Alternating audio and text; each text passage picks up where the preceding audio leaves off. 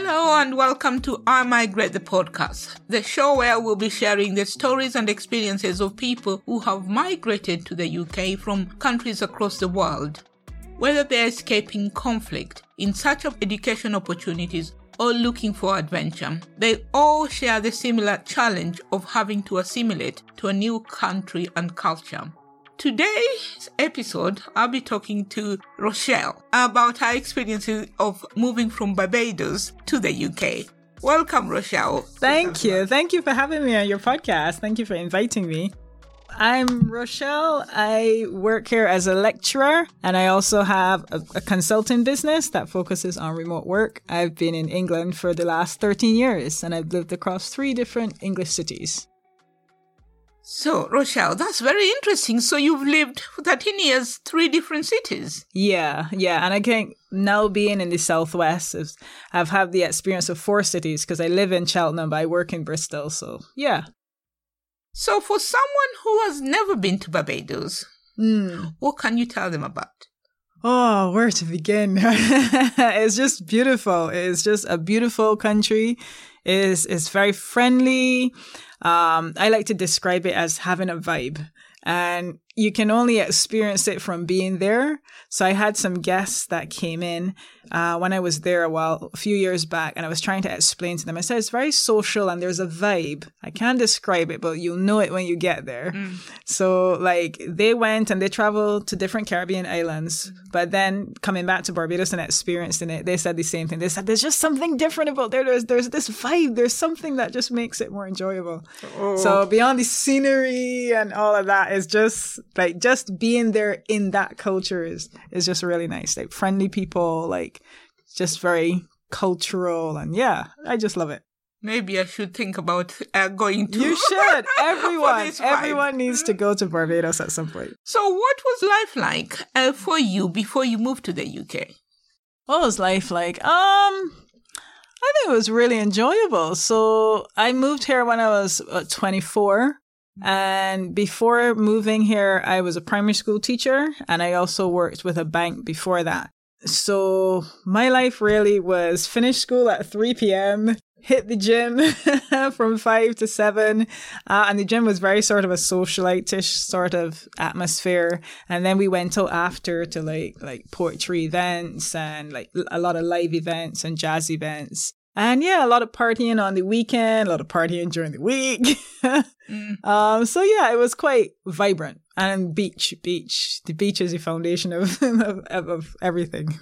Oh. Sundays is beach, or sometimes you, you get stressed and you go to the beach after work in the middle of the week. So yeah, that was that was life. That was oh, fantastic! That sounds really really good. so, what caused you to make the decision to move? So I wanted to do a master's in HR. So I had worked with a company and I was doing really well with the company there. I was interacting really well with their clients and also the employees. So then, while although I was working in accounts, they asked me, they didn't have an HR department, but they asked me if I could start one. And I told them, well, I want to do my master's first. And they offered to pay for it but I told them, well, I want to do it overseas. So their their fare was that I would go overseas, they would pay for it, and then I wouldn't return. And they were probably justified because in the end, I told them, well, no, I really want to go overseas. I want the international experience. Um, so they took the offer back and I left. but I think they were right because I, I came to England and then I found other opportunities here, so I stayed. I opted to stay. But it was really the masters that made me want to come because at the time there wasn't an HR masters in Barbados. There is now. But when I left, that was in 2009, they didn't have an HR degree. So that was the main reason. So why did you choose the UK? Were there any other countries you looked at?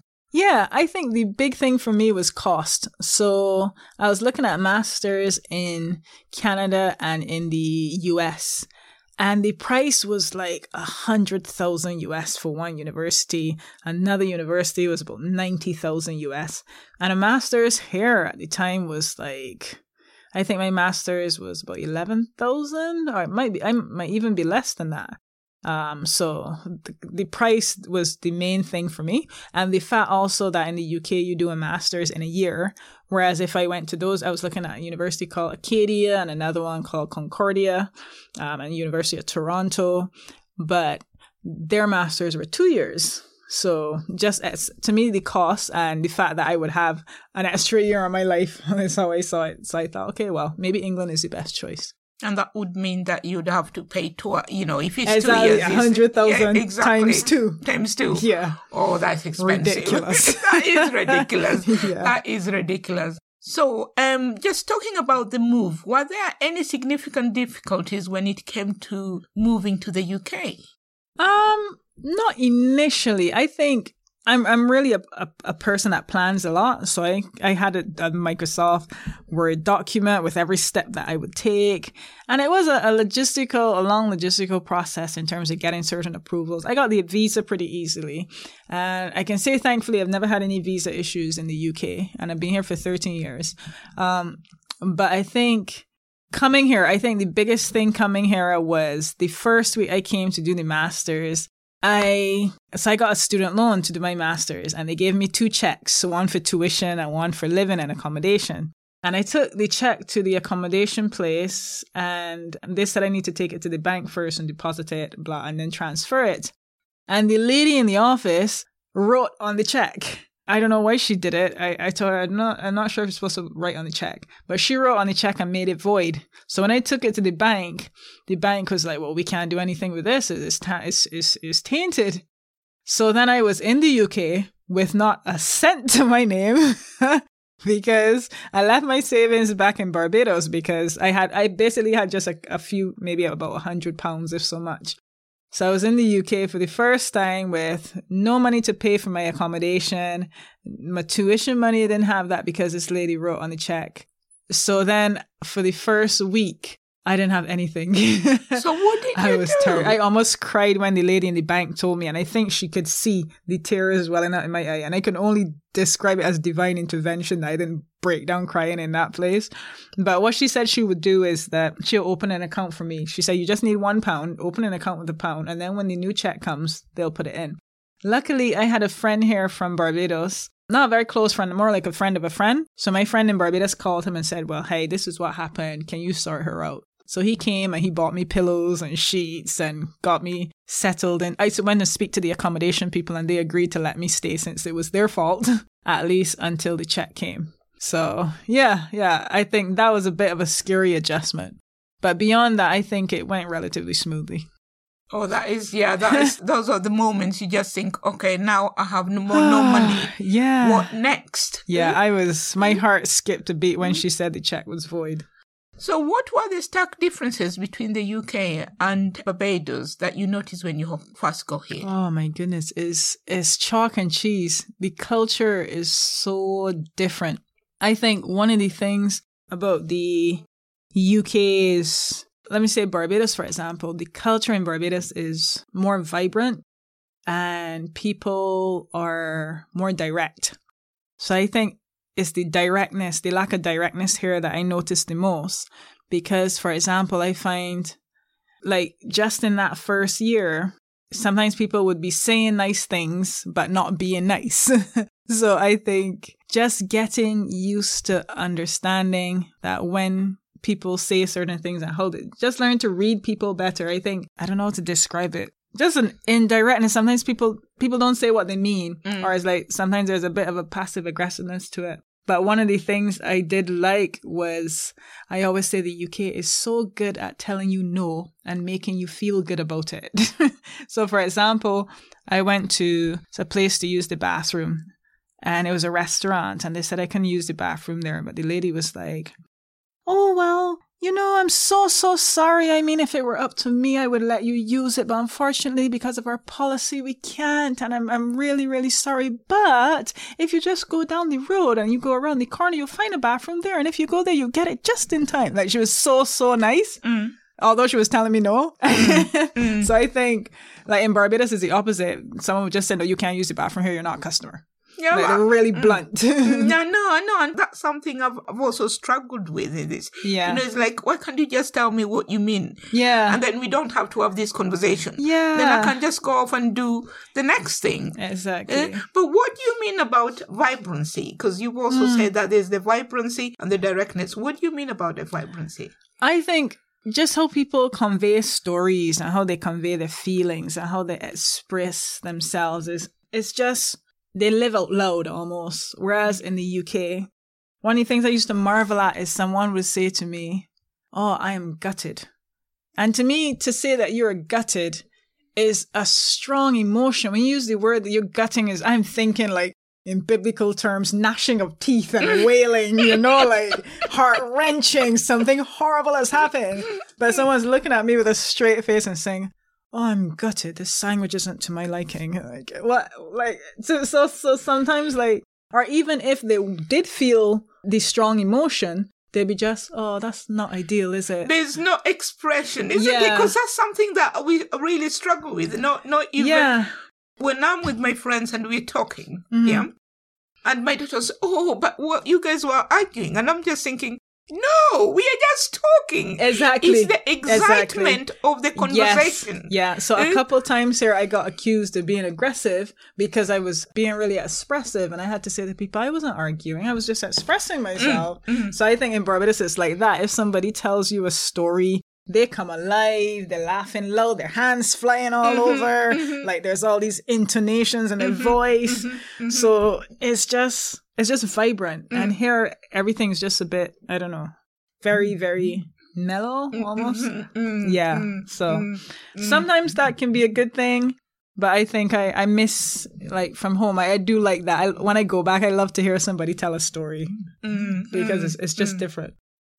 Was there any person organizations that help you to assimilate when you first came to the UK? Because you said you you've lived in different cities, Yeah. and just to give our listeners Mhm. the different cities you've uh, lived in, what are the stark differences Mm. that you noticed Yeah. having lived in the same country Yeah. but actually having different experiences? It's interesting because as a whole is one of the things I like about the UK in that you can go from county to county and it feels almost like you've gone from country to country. UK is such a, a diverse place in terms of the lifestyles and the, the differences in the cities and the places that people live. When I first moved into Leicester, the university was really good actually. They had an international week, uh, a week for activities for international students. So I remember, I can't remember the guy's full name. I know it was Andy something, but he was amazing. It was a guy that was in the international department, the welfare department, and he took such good care of us. He organized tours. He made sure we were settled into our accommodation. He checked up on us. So I remember when I left university, I got him a little gift and he was so surprised. But he really, really made the experience a good one because he really looked out for us and he made sure that we didn't feel alone and that we met with other international students. So that was nice. I think coming into the UK via Leicester was a really good experience because Leicester was diverse. It was a student town and coming as a student as well was an advantage because you you you have another population to come into. You already know this group, you're on a course with them and it's very social when I, I, I was in Leicester for about four or five years, even after I finished the master's, I stayed to do a PhD. The PhD was a bit lonelier because then your friends leave, but then you make new friends. So I still enjoyed Leicester because I my crowd just changed. Like you just going to a different phase of life. Moving to Lincoln, my first full time job was as a, a lecturer in Lincoln, University of Lincoln. That was a culture shock. That was my real first UK culture shock, five years after moving to the UK. And I think the major reason was because Lincoln was an extremely white place. And I experienced so much racism there. Like from day one, there was just racism. I remember I was going down the street and I was asking, I was looking for a place and I was about to ask someone for directions. I could see these two people coming towards me. They started to frown and then they started to give me like a very wide berth and actually step off the pavement into the road to walk around me. And me at the time, I, I not so much now. Now I, I, I really don't care. But at the time, I was the type of person that would challenge those people. So at the time, I said to them, "Excuse me, excuse me. Um, I'm trying to find this store. Can you help me find this store?" And then all of a sudden, they became very friendly. We were having a little chat on the sidewalk, and then they said to me, your English is so good though. Why do you speak English so good? And I'm like, I do speak English in my country, you know? Hmm. so hmm. like just hmm. from you always had those instances in England. It was either um that form of racism. I think I was telling you earlier, like I experienced so much racism in England, I started to give the different types of racism different names. So from the very openly aggressive racism to the microaggressions to the polite ignorance to the tokenism, mm. the people that would just come up to you and say, Oh, can I get a photo with you? So it was ridiculous. One story got dragged out and they accused me of stealing a pair of shoes. And it was, I was in this store, I was in New Look, I had a pair of shoes that I bought on holiday and I was replacing them. So I bought the exact same shoes, had a really nice long chat with the customer service agent. And I told her that I'm replacing these shoes, I'm switching them, blah, blah, take the tags off, blah. She did. I don't know if the other person didn't see all of that happen at the counter, but when I left the store, I went up the escalator, out into the mall, and walked into the Three store, the phone store. And as I was walking in, it's Saturday, the store is full, these two security guards and a lady comes up behind me and say, excuse me, excuse me, you need to come with us. And they held my hands. They actually held me and directed me out the store. And I'm like, like, what's going on? What's going on here? Those shoes that you have on, can I see the bill for them? That's what they said. I was like, okay. So then I was new to the city, so I wasn't about to be disruptive. And plus, I'm a lecturer in the city and it's a small city. Um, so I didn't want to cause a scene or anything. So I said, okay. So I gave them the bill. After I gave them the bill, they stood there for five more minutes scrutinizing the bill. I don't know if it was out of shame or what. They just didn't want to admit they were wrong. So I finally said, Is there a problem here? And they were like, This lady says she saw you walk out of the store with shoes. And I'm like, Because I bought a new pair of shoes in the store. You have the bill in front of you. Oh, okay, you can go now. No apology, nothing and it was Three of them. I'm one person, one female. How, how did that? How did that make you feel? At the time, I think I handled it quite well. I think I got angrier after I left. Like when I walked back into Three, I just kind of, I think my mind was so elsewhere that I didn't quite study the full situation. So I walked back into three and I just, everyone was staring at me when I walked back in. And I just kind of pulled a face like, hmm, what was that? And everyone just laughed and then settled back into what they were doing. But then when I got to the counter, the lady was like, "That was absolutely despicable what they just did." So I said, "Don't worry, I'm I'm going to deal with it when I get when I get home." So I went home. I went on Twitter. I went on New Look's official account. I went everywhere and blasted the event. Uh, I sent them an email. I threatened legal action, and they sent me, I think, like a few hundred pounds as a voucher and apology, and said that they're going to train their staff and they're replacing this person and that person. But I made us think about it online. Um, so that's how I handled it at the time. I wasn't, I think in the moment I wasn't outraged because I didn't quite understand what was going on at the time. And I wanted to kind of keep cool because, yeah, I didn't want any trouble. It was a new city and I knew like my students could be in that mall or whatever the case. So yeah, there was just so much of it. Another time someone tried to rob me at the train station and chased me. And then they couldn't, like when I ran out and I had to literally jump into a taxi, they're shouting behind me, effing Negro, effing Negro.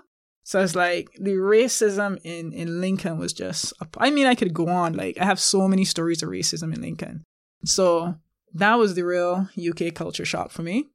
And then I think I had a lot of apprehension because of that moving to Cheltenham, because Cheltenham is similar demographic, 90, maybe 96 or more percent white. But Cheltenham was a, a, very pleasant surprise. I found Cheltenham to be very friendly. I think a big part of the reason is people are more traveled here and more exposed, whereas Lincoln is very rural. And Lincoln apparently was where the majority of the Brexit vote came from as well. Um, so there you go. Um, but Cheltenham was just a lot friendlier, and I find people were just. I would I called it Twilight Zone friendly. I used to mm-hmm. like joke that it was Twilight Zone friendly. Mm because I had this time where I walked out of my house. Actually, I moved in at 11 p.m. Mm. and the property estate manager, they left the key with the hotel across the road. Mm. So at 11 p.m., I walked into this hotel and they were so welcoming and nice to say, here, welcome, welcome to the city. And they, they gave me everything I needed. Moved in thinking the neighbors would be pissed off at all this banging at 11 p.m. and all this banging going on. Neighbor comes out, welcome, welcome, so good to have you. I'm glad you're finally ready. She, she adjusted my heating and all of that. The next day, I took out loads of garbage and I went to the far end of the building to take out the garbage because it's one of these long terrace buildings, these imperial type buildings. And this lady was just passing with her dog. And she stopped to help me take out my trash and sort my recycling. I was like, and then I would go for a run and people are saying, morning. So I don't know. It, it's strange to actually have the experience of living in a country where that behavior becomes odd. Mm-mm. Because I was Mm. so used to the racism in Lincoln in four years Mm. that that behavior, like people being nice to me in, in England, became odd. Mm. So it was amazing. Um, and I remember my partner at the time, he was like, Why are you surprised by it? I think it's really sad that you're surprised by this behavior. I said, Mm. You know why. Mm, you know mm, why. mm, So yeah, it's it's been very different. Bristol as well has been an experience. And I think my experience of Bristol, I don't have that much because I kind of just dip in and dip out of Bristol. I just go there to work and come back. Mm. But Bristol was a city that I was quite disappointed with just because Bristol was where I was expecting it to be friendly because it's super multicultural. So when I heard I got the job in Bristol, I was so happy because I was like, yes, moving to a multicultural part of the land and it's going to be very hipster and they're all like more liberal there and whatnot, you know, more diverse. It's going to be great. Mm. And then a month after moving to Bristol, I had a really traumatizingly, if that's the word, racist incident Oh no. that happened at the university that they had to call the police in. I had to change offices. They had to put cameras in. It was it was horrible. At the university. Yeah, yeah. So I wasn't at work one day. I was working from home when I first came. I was working at the university probably twice a week. I didn't have a lot of teaching. And what happened was while I was away, while I was at home, I got an email from my boss saying, You need to come in tomorrow. This thing has happened. And then a colleague in the office has said, This thing has happened. We need, he, he didn't say what, he just says, Something has happened and I've called the police. I'm like, Oh, this is very ominous. And she wants me to come in and talk about this thing. So I get there. I went in the next day. I wasn't supposed to be there the next day, but I went in for this meeting. Uh, someone from a charity is there, a racist charity is there, a diversity charity, I should say. The dean is there, dean is thing. Uh, my department head is there, and someone else is there, some other head. And I'm like, what's all this? What's what's all this about? And they said that while I was out, someone slipped a blade, a knife blade, under my office door and wrote the word nigger on my office door. So when I heard that, at first I was trying to keep it together. I was like, whoa. like I've only been here a few weeks. And first of all, it's I'm on the sixth floor. I hardly have any interaction with the students. The building is a maze. My office isn't the easiest place to find. I'm the only black person in the office. So at the time I was a bit I was shocked, but then a bit annoyed at the response because they were trying to argue oh, it wasn't aimed at me. I'm like, there on, there are no other black people in this office. What are you telling me? Mm. So I, they, at the time they tried to play it down, but at the same time, in saying that I can't, I, I got to be fair to them. They did take it quite seriously, Mhm. um, but I think they were trying to make. They could tell I was quite shocked and reacted to what Mm. happened. Mm. So they were trying to, I guess, make me feel not as bad. But then, yeah, I just, I just burst into tears. I couldn't believe that this thing happened. But it kind of gave me this apprehension about being in Bristol because although they put this, all these measures in place, they never caught the person that did it. They Mm. said maybe it was a person, a member of the public. And that is a bit difficult for me to believe hmm. just because, hmm. again, I, I'm on the sixth floor. Hmm. You got to take all these corridors and I'm in a corner. You have to know that I'm there, you know? And I wasn't there the day. So no one could have followed me and then decided, okay, she's in there. I'm going to make sure she knows. It, was, it, was, it was just strange. So I think Bristol as an experience, because of that, I have not been very keen to fully explore Bristol as a city. Mm. And then I went there as well to get my visa sorted during the, the time of George Floyd, which kind of raised a lot of issues for me as well because of those experiences. Mm. But I went there and while I was there, it was after they pulled on the statue. I had to like walk through and cycle through these, what do you call them? Not the anti-racist protests, Mm. but the, the other, the EDL, Mm. the EDL type of protests. So Mm. while I was there, I saw the anti-racist, but then all the people came out defending the monuments. So then I was through the city and having to go through and pass through these crowds that were saying things like, immigrants go home, no blacks, and these sort of things. So it was, I don't know, it's like those sort of experiences of, I like Bristol. I like the idea of Bristol, I should say. Uh, I like parts of it, but I never want to spend too much time there just because of those experiences. And a friend had warned me, she's from Poland. We went to university together. And I told her, I'm so excited. This was before all this happened. I told her, I'm so excited to be in Bristol. Finally, somewhere more multicultural coming from Lincoln. And she said, Well, people think it's multicultural, but it's not.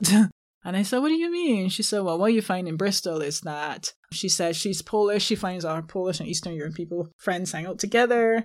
Then you have this group of ethnicities hanging out together, or this group country groups hanging out together. So there's a lot of cultures in Bristol, but they tend to to hang in their own circles. And I've certainly seen it at the university. But not Bristol's not the only place I've seen that. I've seen that at other universities too. But she was saying also it was some of it, you go in some places, and she's experienced very heavy racism in some places in Bristol. And she said a lot of it was to do with the tensions around Edward Colston. That's what she said at the time. She said at the time there was quite a big debate about it. And this was pre George Floyd. This was pre the event I described, which happened in 2019. Mm. So she had already picked up that there was some level of racial tension.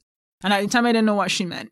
Mm. And then mm. that happened. Mm. And then when other colleagues came to my office to kind of support me after that, or express their support, they then describe incidents too. I had an Italian colleague that came and said he's sorry that this thing has happened. And he said when during the World Cup football, he had a similar experience where he put an Italian flag in his window, just a very small sticker. And he said the next door they came, they found painted across their door WOG, the word WOG. And I never knew what that meant. And he said it meant dirty Southern Italian or dirty Southern European or something like that. He said it meant. But he said, yeah, they had to call the police and do all this stuff. So, like, people started describing those incidents happening in Bristol, a city that I thought was uber multicultural and uber woke, quote unquote. Mm. So, yeah, it's, it's made me worry. I think in the UK, it's very hard to escape mm. racism. Mm. So I think coming into Leicester, I was very lucky mm. because as a student, I think I was shielded from a lot of those things mm. because one, I was hanging out primarily with other students, mm. other international students. Mm. You had the university, we are in a university setting, which in its own is very diverse. People are open to, to new experiences. Mm. But then experiencing England as a person living and working here. I think I started to see a lot more things happening. Mm. So unless I didn't experience it as much, I think Lincoln was was the place where I really, really saw it come out. Yeah. You said about the experiences within the university and the different mm. places. Is there any specific community that you found other migrants you know, there's a student that embraced you in Leicester, but as a lecturer, were there any other communities that you you engaged with, mm. uh, whether in Lincoln and uh, yeah. any other of the places that you've lived at? Yeah, I found in in Lincoln. Mm mainly who I hung out with was other international lecturers. Mm. And it was one of the things that we noticed as well. Mm. Like always when we go out and we hang out or when we were invited out, we were invited out by other mm. international lecturers. And English lecturers went out together. So there was still even there a divide. And I mm. found myself being in the category of international lecturers or in the internationals. Mm. I even had that on my master's because I was telling you I was referred to as one of the internationals. So yeah, I usually found community in other migrants, and sometimes it didn't matter what the nationality was. Mm. But just that they were they were migrant as well. So I think like even my 13 years of being here, mm the majority of my friends are still persons that are international. Mm-hmm. Cheltenham is probably where I've met the most English people since since and I've only been here for the last 3 years mm. and but I do find it to be very friendly, and I think through Meetup and mm. just going to different events, mm. it's it's where I've met the most English people, and they've been extremely nice and extremely friendly. But previously, most of my my groups, like when I was in Leicester as well, mm. As an adult after the university, mm. like most of my friends were past university students that we settled there, we started to work, mm. but then we moved away. But even my close friends now are still those students that moved away and we come together mm. and meet up and share, just share a company and that sort of thing. But were there any cultural differences or misunderstandings occur in your first few years when you came to live here? so many. ah, so the language. I made so many fouls with the language. So I learned that pants are underwear and they're not trousers. and I learned that from volunteering. I was volunteering with a church choir Mm. a Saturday, and we were out and we are in a community, a deprived community, and we were singing on the lawn, Mm. and the sun was blazing hot. So this lady next to me, she said, "Oh, the sun is hot, isn't it?" And I say, "Yeah, man, it's so hot, it's burning through my pants." and everybody just stopped what they're doing and looked around at me. I was like, "What's happened?" And they said, "You mean your trousers?" I said, "Yeah, my pants." And they said, no, those aren't your pants. Your pants are your underwear. So I was like, oh, okay. And then, yeah, there were other, there were a lot of other words that I didn't know. Some I can't say on this podcast, mm. but that I discovered weren't what, quite what I thought they were. So there was that. And then there was also the small talk. The mm. small talk was mm. interesting. That was a learning curve for me. So I would go to the bank and they would just, the ladies, the, the people at the till would just form a little conversation while they're trying to serve me. Mm. But I found the conversation so intrusive. Mm. So here I am meeting this total stranger. Mm. No, this is how I saw it. Deposited my money. So I went to this lady, for example. I, I'm withdrawing a hundred pounds or something, and then I'm heading to town. And back in the time when we used to use more money, and withdrawing my money, and she, while she's withdrawing the money, she says, "Oh, are you going to buy anything nice?" And I snapped at her. I was like, "No," and she couldn't figure out why I snapped. In my mind, I was like, "How dare this stranger ask me what I'm gonna do with my money?" that's what I was thinking. I was like, "The gall, the gall of this lady, no manners at all." But in her mind, she was thinking, well, she's just making small talk mm. while trying to get something done. Mm. So I think that was a learning curve because sometimes I find you can meet random people. Like sometimes I'd be in the post office and someone would strike a conversation. And by the end of the conversation, I know how many kids they have, how many times they were divorced, who, t- who got bet- better on the alimony, mm. whatever. I know it all. Mm. But then I'll never see this person again. I'll mm. never hear from this person again. So yeah, I think that to me was definitely a culture shock. But also, well, this has probably become more normal now with COVID. But with Barbados, like in the past in Barbados, you can you typically you can go to someone's house and just rock up, just knock, mm, and mm. maybe sometimes they let you in. Well, most of the time they'll let you in. It mm. turns it might even turn into a party or what we call like a lime, which is just a social gathering. So someone shows up to your house, you bring drinks, everyone socializes. At one point, someone did that at my place. They turned up like a few days before I was getting married. Uh, my family just met them. I just met them. And a few days later, they were our wedding. Mm, that's, that's, mm. that was the culture. Mm. But here, that you will know people that tell you all their personal business, but you can't just like you probably won't get invited to their house like anytime soon. But then always also you can't just go up to somebody's door and knock mm, and, mm. and say hey, you have to make sure mm. you plan it. It has to be planned like way in advance and, and that sort of stuff. Although I'm finding out it depends on who the person is. But I found that a lot with uh, my colleagues in Lincoln, where they express a lot in terms of like you share all these personal details, but then your relationship ends in the workplace. There's no, unless it's the international lecturers, then we go all, we come to each other's house, we do all that. With the English lecturers, you know their full life story, you know everything about them, but you're still not nece- necessarily a friend. Mm, mm. So it's it's kind of when they leave the office, you cease to exist sometimes. Mm. Or maybe if it, yeah, this is just via like Facebook messaging or whatever. So I think understanding that dynamic was was different as well. So yeah, I think I think those were the main culture shocks. That and just trying to understand what people mean when when they say stuff mm, because it's it's mm. not a direct culture. And all of my other friends say this from South Africa, from different countries. They mm. always say the same thing. It's it's not a very direct culture. You you never know where you stand. You it's kind of like you have to figure it out. And that is very confusing, especially if you are Yeah. somebody who comes from a culture that you just tell straight up Yeah, that this is what I mean. yeah. Like, why can't you just use the right English words to say what you want Yeah. rather than, you know, trying to cover it? You know? Uh? Yeah, and I had that. I had that with a friend. I had to tell her about it because it really used to upset me. Where she would be interacting Mm. with colleagues of ours. We'd bump into them in the corridor. They're having a nice, friendly chat and catch up. And me and her, by that time, she was a PhD student. so We were best friends. Mm. So she'd have a great chat with this person. They're laughing, they're smacking her on the back. And I'm thinking, oh, she's so amazing forming these deep connections Mm, so soon. mm. And then she gets around the corridor and it's like, oh, that person has such horrible breath. Or just say something Mm. really horrible against the person. I was like, but you were just literally being nice to that person. Exactly. Yeah. Once a friend of mine was going out and she was wearing these stockings that I thought, oh, didn't quite suit her. Mm. And where we were going, they were a bit racy. They looked a Mm. bit racy for where we were going. Mm. And I said to her, um, Steph, I'm not sure if you want to wear those stockings tonight. I think. Mm. And then they're not making your outfit work. I don't think they, they quite suit you. Mm. And she said, Oh, really? Okay, maybe I'll try this one on instead. And she put on a different pair. And it Mm. looked, to me, it looked much nicer. And after we went out, our friends kind of pulled me back on the street and said, Oh my gosh, Rochelle, I'm so glad you said something. It looked absolutely awful, but I, I, I wouldn't have told her.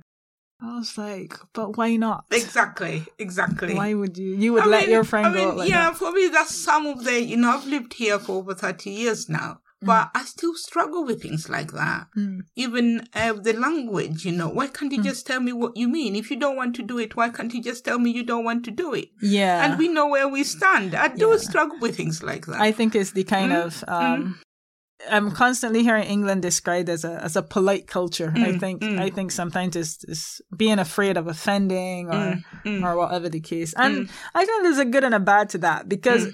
I began to appreciate it. You know, like here, I am comfortable here if I put on weight. Mm. In Barbados, if I put on weight, well, now I and I just don't care. Mm. But before, like if I put on weight, you go home and people are so direct. It's like you're not allowed to.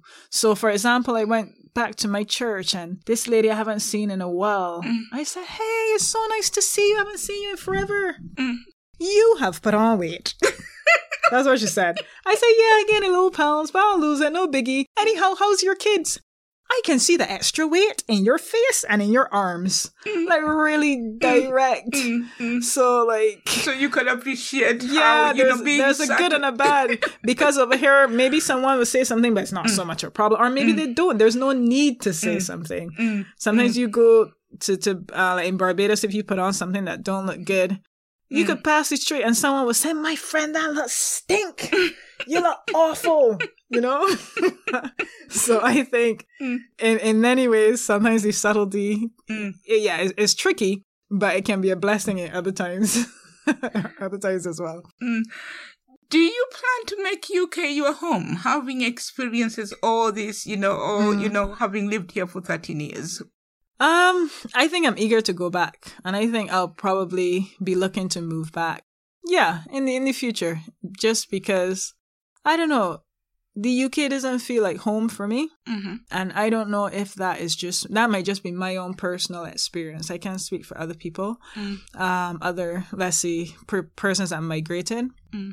but the UK for me, I never feel fully at home here. I think one because I feel like my heart is still in Barbados and I'm tied to that location. Mm. I miss my family and my friends there, Mm. but just also the atmosphere Mm. is so good and therapeutic for me. Just having the sea nearby is, is really important to me. Mm. And I never realized how attached I was to it before moving. Mm. So there's that. And I find in England, sometimes, like as an immigrant, sometimes you still feel like you're on the peripheral. Mm. Like you don't feel like you quite fit. Mm. Mm. And I've been here for 13 years. And yes, I go out with people. Yes, it's polite and whatnot. But still, I don't always feel like I fit.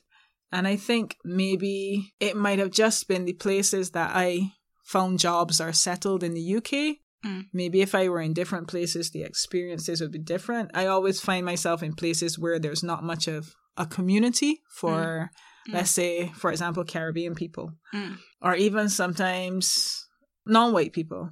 So I think I think one that's a part of it, but it's not even just about whether whether or not person is white. I think for me is I miss the Caribbean culture and I miss having those communities around me. Mm. In England, I feel like even in Cheltenham, Cheltenham is very friendly. Mm. Cheltenham is a great place to live. I really love living here. But I still feel like I'm constantly waiting on something, almost like if I'm in an airport hotel. Mm. Like I'm waiting to move on. Mm. So it doesn't, I don't quite feel fully settled. And I feel that's just because I will only feel settled back in the Caribbean. Oh, wow. Okay. Yeah. Anything else you'd like to share about your migration stories? Um, I can't think of anything else. Not nothing else that I haven't already shared comes to mind. What about if you had to think, let's say your younger self, having moved, having lived here, having done, you know, all the experiences you had. Yeah. If you had to speak to a younger self, what would you say? Ah, that's interesting. I'm usually a person to not have any regrets, regardless of my experiences, Mm. because I really strongly believe in the butterfly effect. Mm. so I believe even if I wish that I didn't experience the bad situations that I did, if I didn't experience those, it might mean that I'm also erasing some of the good experiences that I did. I think to my younger self, I might have wanted to maybe move in a place that had more of community, more of mm. a, let's say, a Caribbean community, a mm. Bajan community, even. Mm. But I think in moving to the places that I've moved, I've met some really amazing and interesting people Mm. and had some very interesting experiences. Like Lincoln, for all its, like with all the racism and everything, the university there, I met some really great people there. I did some great projects there that took me all over the world. So to regret those experiences would be to cancel out a lot of other really good things. So if I had to do it all over again, I don't think I would change it. Oh, Uh, maybe I would be more knowledgeable in certain things and Mm. care less Mm. about certain things. Maybe some, some things would have impacted me less. Mm. But I think even all of the negative things I experienced were were lessons and I learned from them. So Mm. Mm. yeah, I, I I I don't regret in that sense. And how can people follow your work and find out more about you? So you can find me on LinkedIn as Dr. Rochelle Haynes. I have a podcast called Remotely Speaking Up, so I, where I deal with everything to do with remote work and digital transformation. And yeah, I'm usually on Instagram as well as Remotely Speaking Up, R. R. Haynes. Thank you very much, Dr. Rochelle Haynes. And it's been Welcome. really great to speak to you and really understand your migration stories. And I hope you come back and share with us again. It's ah, been thank you really, really nice me. to get to understand all that, you know, you've gone through. Yeah, thank you. Thank you for having me and, and for giving me a platform to share. Thank you. Thanks a lot.